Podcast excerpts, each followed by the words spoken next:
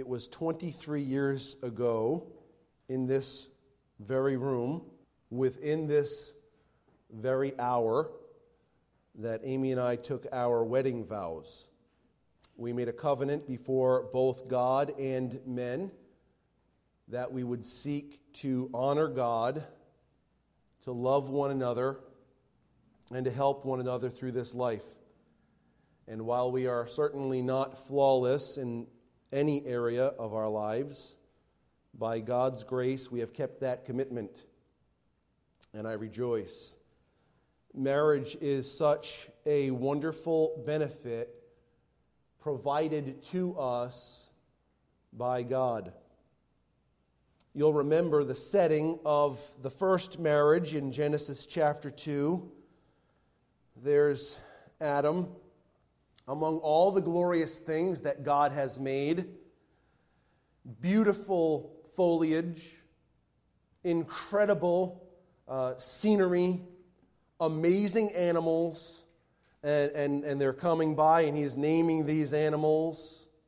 And with all of the glory around, Adam realized there was no one compatible, suitable for him. That's the context. Genesis chapter 2 and verse 18. Then the Lord God said, It is not good that man should be alone. I will make him a helper fit for him. Now, out of the ground, the Lord God had formed every beast of the field and every bird of the heavens, and brought them to the man to see what he would call them. And whatever the man called every living creature, that was its name. The man gave, gave names to all livestock, and to the birds of the heavens, and to every beast of the field. But for Adam, there was not found a helper fit for him. So the Lord God caused a deep sleep to fall upon the man, and while he slept, took one of his ribs and closed up its place with flesh. And the rib that the Lord God had taken from the man had uh, he made into a woman and brought her to the man. Then the man said, This at last is bone of my bones and flesh of my flesh. She shall be called woman because she was taken out of man. Therefore, a man shall leave his father and his mother and hold fast to his wife, and they shall become one flesh. We won't read verse 25, as delightful as it is. Of all of the places that we find the genuineness of our faith, the home is at the top of the list. You want to see the new life on display, that genuineness of new life must take place within the confines of the home. What you are in your own environment is what you are. What you are in your home is who you are. If you are stubborn, cranky, impatient, unkind, overbearing, and or rude in your house, that is who you are. We can cover up our misery when we are around people. We might want others to think well of us. Now, of course, we all at times are led by our flesh rather than the Spirit, and this will result in demonstrations of sin. But if we are truly concerned about putting the new life on display, we must be of first importance desirous of putting the new life on display when no one else is looking but your housemates, your husband or wife, your children, or your parents must be our first priority. Brothers and sisters, seek to demonstrate the new life that God has given to you in your home by presenting your members to God as instruments for righteousness. Head over to Romans chapter 6, please. This has been our text. We've been reading through Romans chapter 6 time and again. I am sure it is impacting you the way it is impacting me. I see the truth and I want it to be embedded within me. We're, we are again going to read through verses 1 through 14 so that it will again be refreshing to us. Before we do that, I want to go over the, um, the principles that we're seeing from it. The principles are secondary to the actual reading of the text, but I want for us to see these principles as we read the text. What we've noticed thus far is that believers should not and cannot live in sin, according to verses 1 and 2. Believers have been eternally united with Jesus Christ, from verses 3 through 5. That believers have been given new life that we should walk in, in verse 4. Believers are no longer in bondage to sinful passions, according to verses 6 and 7. That believers are guaranteed eternal life, according to verse 8. That believers have been freed from sin's tyranny by the resurrection of Jesus Christ, that's verses 9 and 10. That believers are enabled to live for the glory of God, that's the second part of verse 10. So all of that is, is factual. These are all indicatives, meaning statements of truth, statements of reality. As you get to verses 11, 12, and 13, we have a bunch of imperatives. These are commands. And so the way that we state the principles changes significantly from statements of facts to commands. And so our eighth principle we've learned is that believers must understand this divine accomplishment, according to verse 11 that believers must apply God's work in this present age, according to verse 12. And that believers must place themselves under the authority of God, according to verse 13. And then a statement of fact again in verse 14 believers have new power. Okay, with that being said, I want to read through this text. You're familiar with it. But don't lose your wonder. Don't lose your wonder of what God has done and what we've been unleashed then to do. Verse 1 What shall we say then? Are we to continue in sin that grace may abound? By no means. How can we who died to sin still live in it? Do you not know that all of us who have been baptized into Christ Jesus were baptized into his death? We were buried, therefore, with him by baptism into death, in order that, just as Christ was raised from the dead by the glory of the Father, we too might walk in newness of life. For if we have been united with him in a death like his, we shall certainly be united with him in a resurrection like his. We know that our old self was crucified with him in order that the body of sin might be brought to nothing, so that we would no longer be enslaved to sin. For one who has died has been set free from sin. Now, if we have died with Christ, we believe that we will also live with him. We know that Christ, being raised from the dead, will never die again. Death no longer has dominion over him. For the death he died, he died to sin once for all. But the life he lives, he lives to God. So you also must consider yourselves dead to sin and alive to God in Christ Jesus. Let not sin, therefore, reign in your mortal body to make you obey its passions.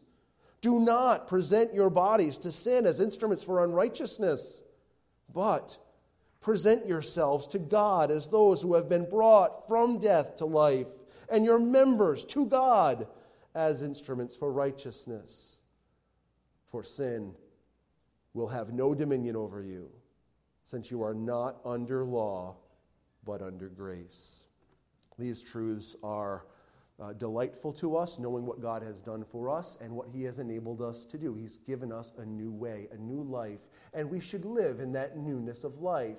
But in order to live in that newness of life, we, we can't live under the old ruler of the law, and we can't live under the old ruler of our sinful passions. We have to live under a new ruler, grace And that grace comes through a person. That person is the person of the Holy Spirit, the third member of the triune Godhead. God has given us His Spirit to enable us to live a new life. And so we've been trying to understand how that fleshes out. Because it's great to talk about new life, we should.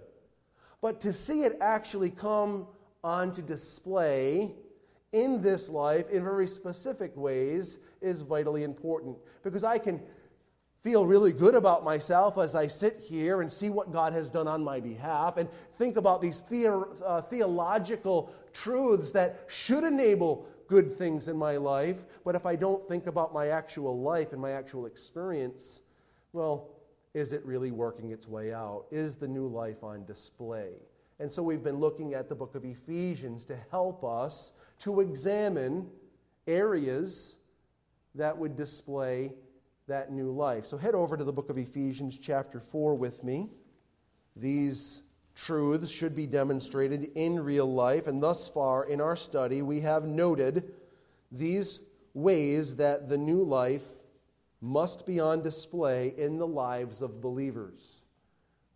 We should be noted for truth telling rather than falsehood from Ephesians 4:25. We should be noted for respect rather than anger, chapter 4 verses 26 and 27. We should be noted for sharing rather than stealing, Ephesians 4:28. We should be noted for building up rather than tearing down ephesians 4.29 this is in our speech um, specifically applied in verse 29 we should be noted in verses 30 through 32 for kindness and love rather than bitterness and hate now if we were going to do a deep dive uh, we would consider these ways in chapter 5 verses 1 through 21 sacrifice rather than selfishness if you want to capture these quickly, you can take out your camera and take a quick little snapshot. Uh, in verses 3 through 14, purity and light rather than corruption and darkness. In chapter 5, verses 15 through 17, wisdom rather than confusion. And in verses 18 through 21, spirit filled rather than substance controlled. We are not doing a deep dive because we, it could take us the rest of our days to do this deep dive.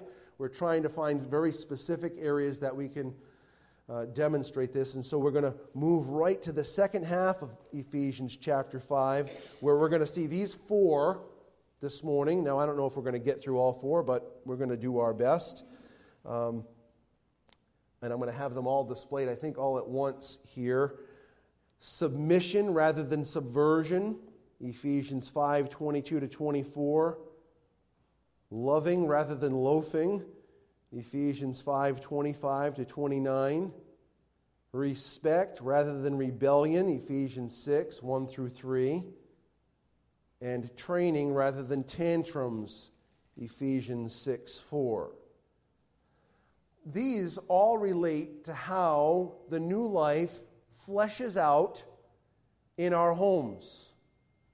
That first concept, submission rather than subversion, is with regard to the wife's role in the home now, remember, this all comes on the heels of being filled with the Spirit. So, we're not asking you to do this of your own strength. We're, we're mentioning that this is what happens when a, a woman, a wife, is filled with the Spirit and uh, operating in her proper role. There'll be submission rather than subversion.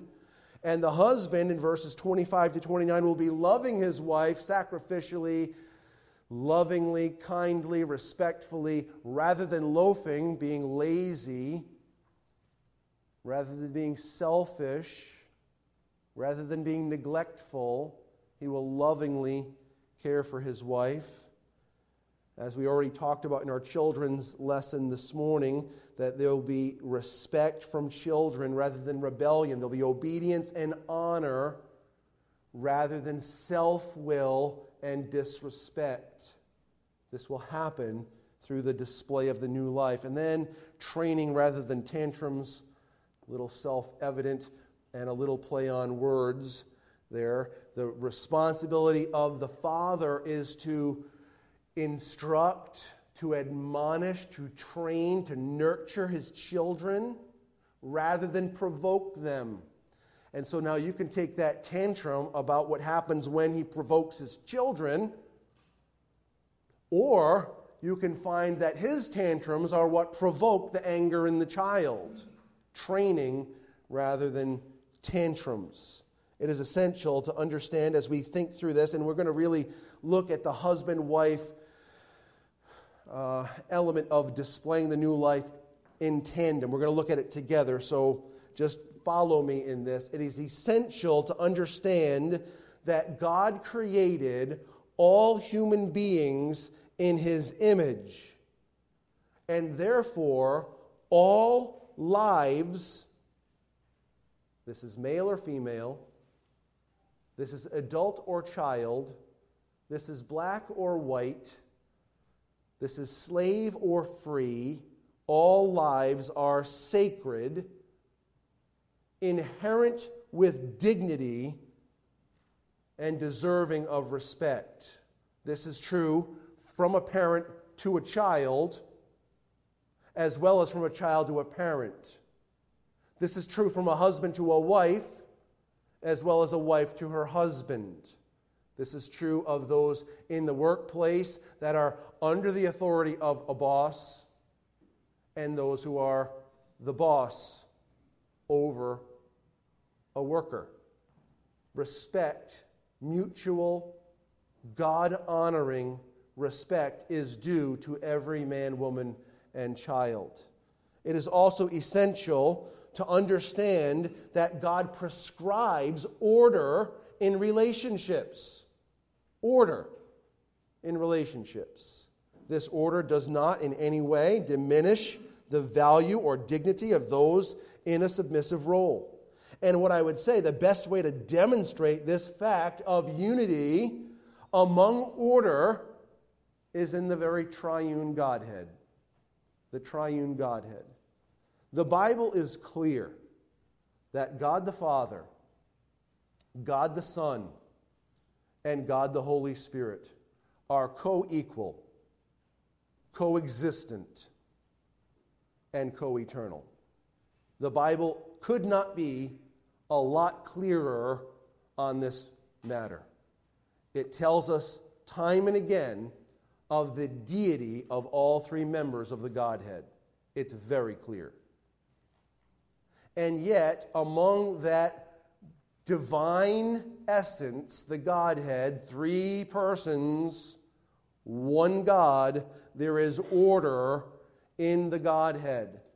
So much so that the Son clearly dwells in submission to the will of the Father. He makes it clear time and again that I have come to do the will of Him who sent me and to finish His work. And it's very clear that the Spirit of God has been issued forth from the Father and the Son and bears witness to the Son. All three members of the, the Godhead are equal in their divine nature. And yet there's order. The first person of the triune Godhead is the Father, the second person of the triune Godhead is the Son, and the third person of the triune Godhead is the Spirit. There's order amongst that unity. One day, the Bible tells us that Jesus will turn the entirety of the kingdom back over to God. And listen to how it says it that God may be all in all. 1 Corinthians 15 28. So there's equality, and yet there are roles. Equality, but roles. It's true in the divine Godhead, it's true in the church of Jesus Christ. There are many members, one body and yet God has ordained leadership in the church. And so there's a order amongst equality. The pastor is not a better person than you. He's not a more special person than you. He has been granted a role, entrusted with a role, and enabled for a role. And therefore, there's equality, but order. Well, the same thing comes into the household.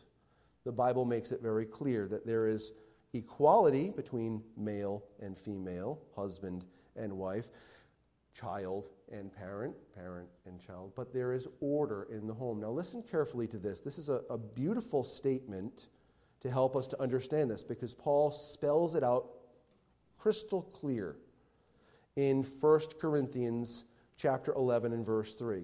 But I want you to understand, I want you to understand that the head of every man is Christ.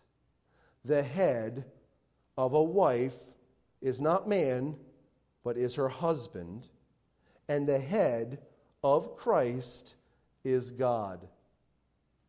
You see that? It's, it's crystal clear. Jesus is my divine head. God is his head. In the home, the husband is the head of the wife. This is how he spells it out in 1 Corinthians 11, Ephesians chapter uh, 5, in Colossians chapter 3, in Titus chapter 2. He says it and he says it and he says it for clarity. God's design for marriage is fulfilling and beautiful. If you are living in a spirit filled marriage, in a Christ honoring marriage, in a gospel exalted marriage, you know how fulfilling it is. And you know how beautiful this design is. When the roles of marriage are lovingly, selflessly, humbly carried out, the entire family unit is blessed. The entire family unit is blessed. It is a glorious thing to behold. In Ephesians chapter 5, verses 22 and following, we want to take a look there, please. The Bible is going to tell us that a wife is to submit to her husband. This is to place herself under his care, under his protection, under his love, under his leadership. Listen to what it says Wives, submit to your own husbands as to the Lord. For the husband is the head of the wife, even as Christ is the head of the church, his body, and is himself its Savior. Now, as the church submits to Christ, so also wives should submit in everything to their husbands. Look down at verse 33. However, let each of you each one of you love his wife as himself, and let the wife see that she respects her husband. This is clear. Yet there is a tendency after the fall of man, after Adam and Eve's sinfulness, there is a tendency for a wife to come out from under this protective measure that God has provided for her. And God told her, told Eve, that she would have this battle. God let her know right from the start this is going to be difficult for you. The Bible says, as part of God's proclamation of punishment and hope, punishment and hope after their fall, listen to what God said to the woman in Genesis 3:16. To the woman he said, I will surely multiply your pain in childbearing. In pain you shall bring forth children. Your desire shall be contrary to your husband, but he shall rule over you. This is what God says from the start. You're going to have a desire to come underneath the protection, underneath the care, underneath the guidance of your husband. You're going to have this tendency.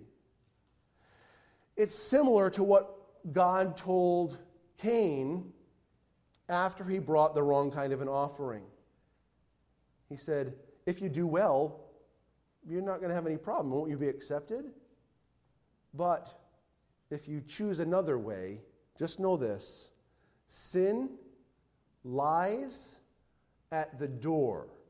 And then he said, Its desire is contrary to you. but you shall rule over it. Sin wants to rule over, it wants to fight against us. That's the same expression that God uses when he says to Eve, Your desire will be contrary to your husband. You won't want to come underneath his authority and his protection. So the Bible actually gives us a lot of instruction in this regard. We only have time for just a little bit of it. Take a look, please, at Titus chapter 2. The Bible implies, at the very least, that the function of a wife can wear on her to the point that feeling and tenderness can be lost. I hear a song coming on. You've lost that. Yeah, you got it. So you're stuck with it now. All day, it's going to roll around in the back of your mind. I used to sing it to my, to my girlfriend at the time. There's no tenderness like before. Yeah, you know I love it. It's wonderful. I can really, I can go really well with the falsetto, but I will spare you the uh, torture. What the Bible tells us is that through the course of day in and day out, you know, you call it the grind, there can be a function over feeling. Function over feeling that can take place. And once that feeling is gone, maybe you deaden the nerves a little bit. You've got calluses on your hands from doing the yard work. You don't feel it anymore, but you keep on doing it. Well, that's not good in relationships. It's great for yard work. Great if you're uh, working construction and you have calluses on your hands, you don't feel that the blisters, they don't come anymore. But in a relationship, losing the feeling is not a good thing. And so God has given instruction to try to insulate women from losing their feeling for their husband and children, from fulfilling their function that wears on them. Listen to what he says beginning in verse 3 of Titus chapter 2. Older women likewise are to be uh, reverent in behavior, not slanderers or slaves to much wine. They are to treat, uh, teach what is good and so train the young women, listen to what it says, to love their husbands and children. Now, when I was a young man, I was responsible to teach through this, and I could not for the life of me figure out why that's there. Like, when I think as a, as a, as a boy and a young man, I think mommy, tender, daddy, rough. That's what I think. Wife, tender, sweet, loving, nurturing, husband, other. So when I had to teach through this, I actually asked some older ladies for some insight. Help me to understand why he says this. And I had already asked my wife, and she gave me a great answer. I asked some older ladies, and they said the same thing. She said, but I had to ask some older ladies uh, so that I could confirm what their thinking was. It's an interesting thing. The word that Paul uses and God uses for to love their husband, husbands is philandros. Now, if it said agapandros, I wouldn't have asked anyone any questions. Agape means to love unconditionally. Okay? That's hard because when someone punches you in the face and you're then responsible to still love them unconditionally, it's very difficult. This is a divine agape love. It's, it's I love you not because of something in you, but because of something that is right, because of who God is. I love you with His love because of who He is. Agape. If, if, if that said agape, andros, love your husband like God loves uh, sinners, I wouldn't have any questions about this.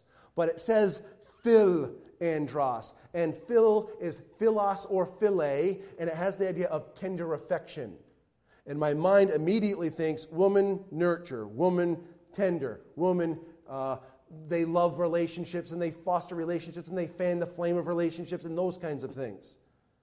So when the Bible says for, for a wife, uh, an older lady to teach a younger lady to love, to tenderly care for her husband, I find that to be a little strange. And, and, I, and to do the same thing for their children, I find that to be a little strange because it, I just see it as kind of a natural tendency.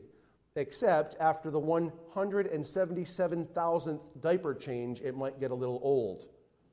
And after whatever other function, whether you want to call it making a meal or cleaning or something like this, that in your home it, a wife may function and it, it might get a little old. And if there's no demonstration of mutual love, respect, and care that comes in all directions, after doing that time and time again with, with very little appreciation, it can get to like, okay, uh, this is a function rather than a loving duty. So, the reason we bring these two things up is there are obstacles available to a wife to live submissively rather than subversively. Uh, and the, those things are to come out from underneath the care of her husband and to lose feeling, to lose tender affection. And it's not only the role of the wife that is presented with challenges, but the husband's role is also filled with challenges. There are challenges that come because selfishness comes so naturally to us. We're back in Ephesians chapter 5. The call in Ephesians 5 for the husband is to love, to protect, to lead his wife. Selfishness comes naturally to all of us. And the first element of the husband's role is to selflessly, sacrificially love his wife. Look at verse 25 down through verse 29. Husbands, love your wives as Christ loved the church and gave himself up for her that he might sanctify her, having cleansed her by the washing of water with the word, so that he might present the church to himself in splendor, without spot or wrinkle or any such thing, that she might be holy and without blemish. In the same way, husbands should love their wives as their own bodies. He who loves his wife loves himself.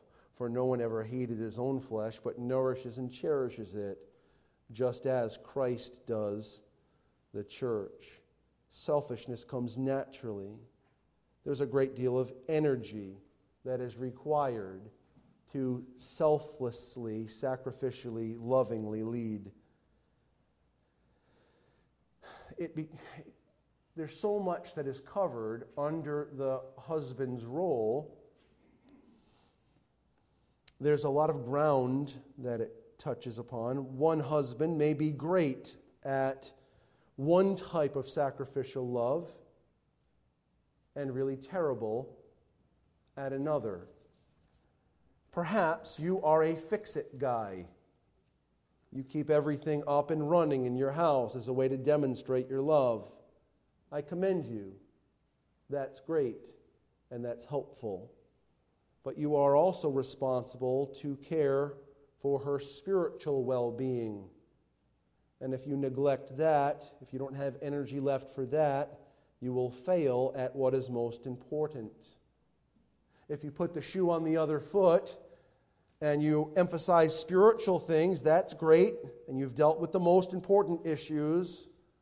But if you have neglected physical, emotional, and other needs, then you have come up short caring for people in any environment, in any role, requires consideration of their whole being.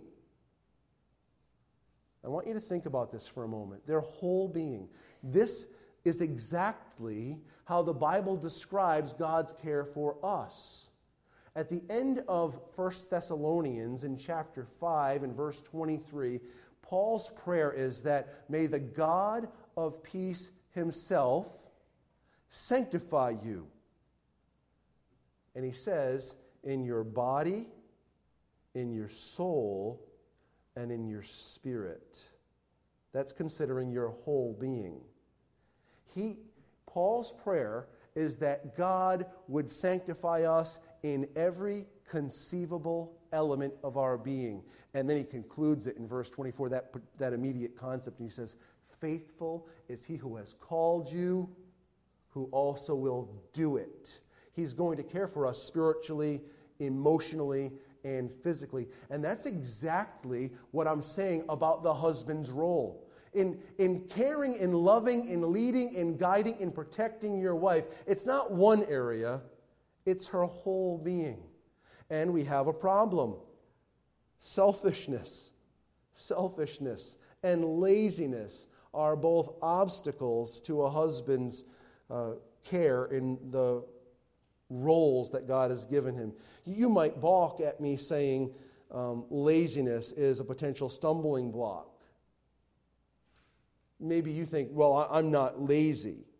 And I'd say that most people are not lazy entirely. Um, there are examples, I'm sure, of people that are lazy entirely. But most people are not lazy entirely. We have things that, that we're interested in, and so we invest energy in those things and leave other things undone. I unfortunately have an, uh, an illustration of this. This morning I went out and I bought some breakfast. My anniversary, so I bought my wife a little souffle, and I got my kids something too. I was coming back, and I was driving back by the house, and I looked over, and I saw on the stairs a sign upside down next to my fence post. Um, it's my son's he graduated from Warwick Area Technical, blah, blah, blah, blah thing. It's sitting there upside down next to my, my guardrail. I'm thinking, yeah, if I were not lazy, I would have picked that up by now.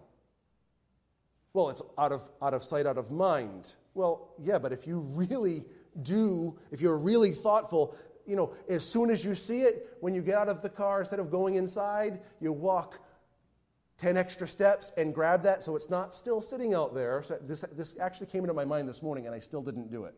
You see where I'm telling you, I'm not a lazy person. Like, I think you know that. I work hard. I work hard for you. I work hard for my family. I work hard for the military. I work hard. I'm a hardworking person. But that is an element of laziness. So even hardworking people can demonstrate laziness. And, brothers and sisters, I don't think that that's a problem. I don't think my wife is th- thinking, oh, I'm not being well cared for because my husband didn't carry that sign in. It's just an illustration that you can be hardworking in one area and lazy in another. And laziness in a relationship is a killer. It's a killer. There are areas that we find important, so we work hard in those areas, but in other areas that we're not interested in, they may find um, a person may find regular excuses for why they don't get the job done. So, a husband may struggle with selfishness or laziness. A wife might uh, struggle coming underneath the protective care of her husband, uh, watching God work in him and through him, and may struggle with tenderness. These are object, uh, obstacles that come into our relationships. And we could find all kinds of physical, earthly, fleshly means to correct these potential problems, couldn't we? The counseling rooms are filled with these fleshly resolutions. But there is something that's far greater.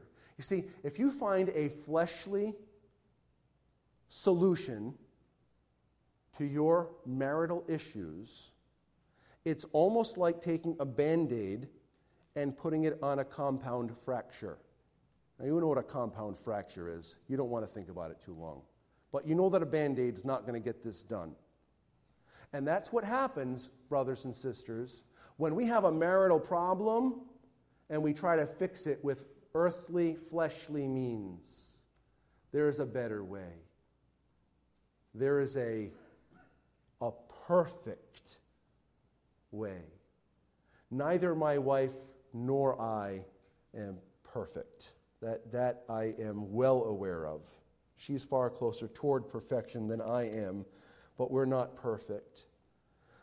But one of the things that we have recognized in the course of our marriage is that you don't fix spiritual problems with physical means.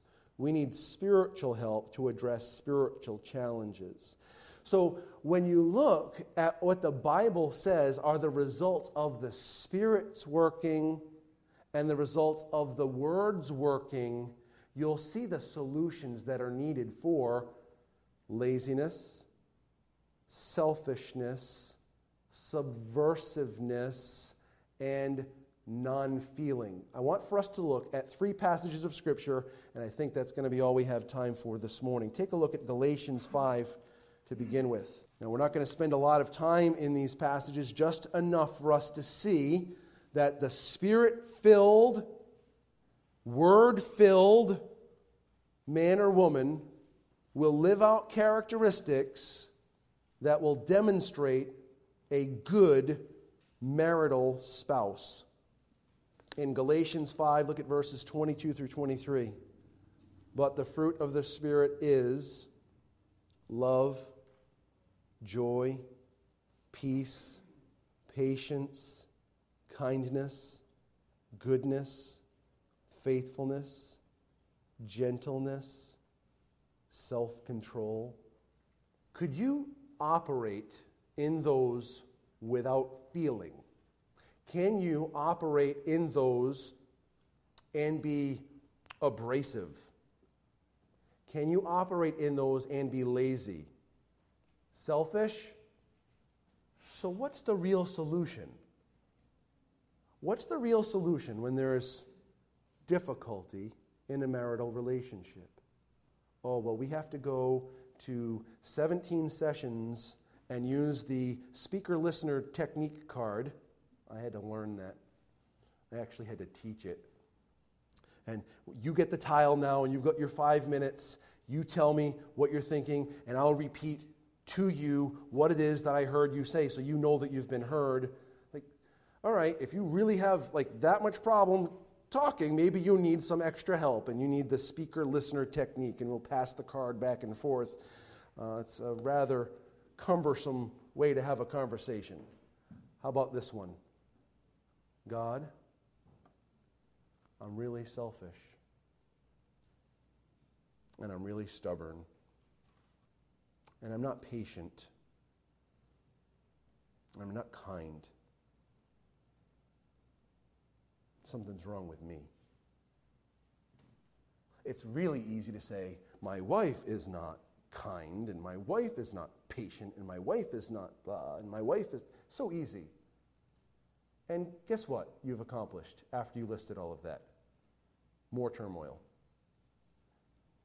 There's a little song in Patch the Pirate. I don't know if it's uh, outside of Patch the Pirate. It's me, it's me, it's me, O Lord, standing in the need of prayer. You ever hear that one? I'm the problem. I'm the one that's not exhibiting love or kindness or gentleness or faithfulness or self control. I'm the one that's not being uh, patient or peaceful in a relationship. Deal, you and the Lord.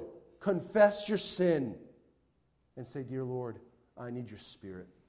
I need your spirit to fill me because I know what comes out.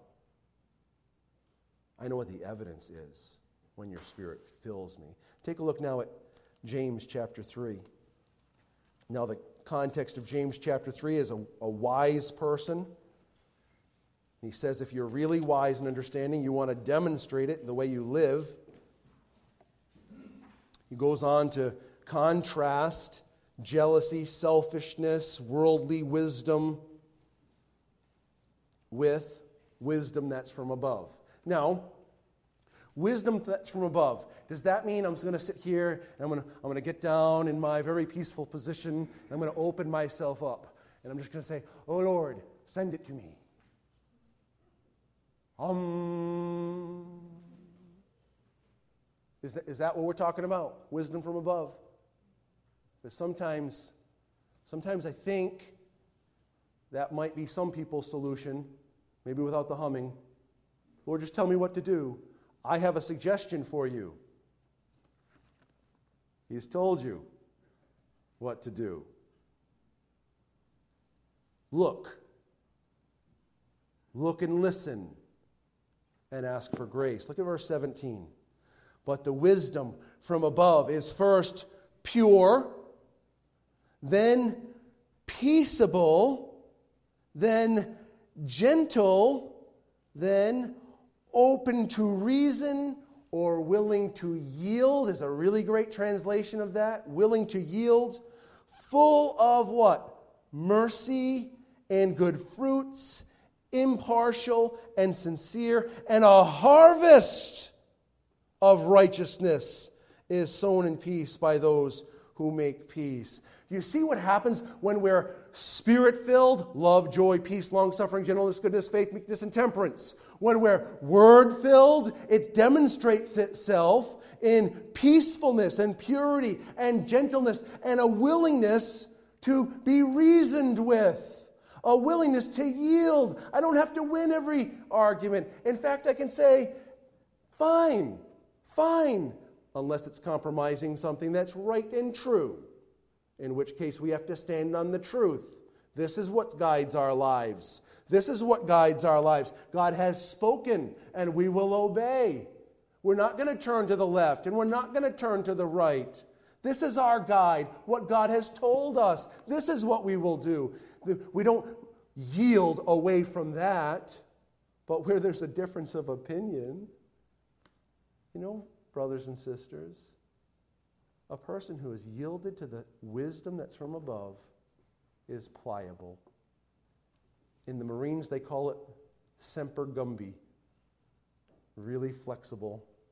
Okay, I don't know you, how flexible you are with your body, but you need to be flexible inside. The last passage that we'll be able to look at is Ephesians 5. We mentioned it briefly earlier when we were not doing a deep, deep dive into this section. Ephesians chapter 5. Look at verses 1 and 2. Paul writes, Therefore, be imitators of God as beloved children and walk in love. As Christ loved us and gave himself up for us, a fragrant offering and sacrifice to God. Walk. He uses the term peripatao, and it has the idea of your manner of life live in love. Live. Live today, tomorrow, and the next day. Not just for a half hour a day, not for 45 minutes. It's to live in love. And that love that we're told to live in as imitators of God, as dear children, is the very love that is demonstrated by the Lord Jesus Christ in laying down his life. You see, brothers and sisters, we've been given, given, given a new life. God has granted you, as a measure of His good grace, a new life. And He tells you, This is what I've done. Know it. Understand that you're dead to sin. And know it you're alive to me. You're alive to me. Don't any longer allow who you were to rule over you with its sinful passions. Don't submit yourself as an instrument of sin to do unrighteousness, but instead submit yourself unto God as an instrument of righteousness. How does that flesh out? It fleshes out in our homes. It's how a husband loves, guides, cares for, supports, protects his wife. And how a wife cares for tenderly, lovingly, submissively her husband. All of us guided by God's word, all of us empowered by God's Spirit. We have what we need. And yet, while we have all these resources, it's far easier to talk about on Sunday morning than to live out on Monday morning. But we have what we need. And so I challenge you along with challenging myself. the new life that God has granted to us must be on display in our homes. We have more to talk about in this regard next time we're together. But for this morning, consider the way that God has given us the ability to live out as husbands and wives the very instructions He's called us to by His powerful, perfect Spirit. Let's pray together. Father, we need your help. We want to display to our family members that you've given us new life and that that new life has taken root and that that new life is ruling over us, that your grace through your Spirit is ruling over us. Help us, Father, as husbands, husbands to love our wives and help us, Father, as wives to respect, to love and be tender and to submit to our husbands. We pray, Father, that you'd root out from us selfishness and laziness, a lack of tenderness, and uh, any kind of subversive thoughts in our minds, that we would display the glorious truths that you have depicted in your word for your glory. In Jesus' name, amen.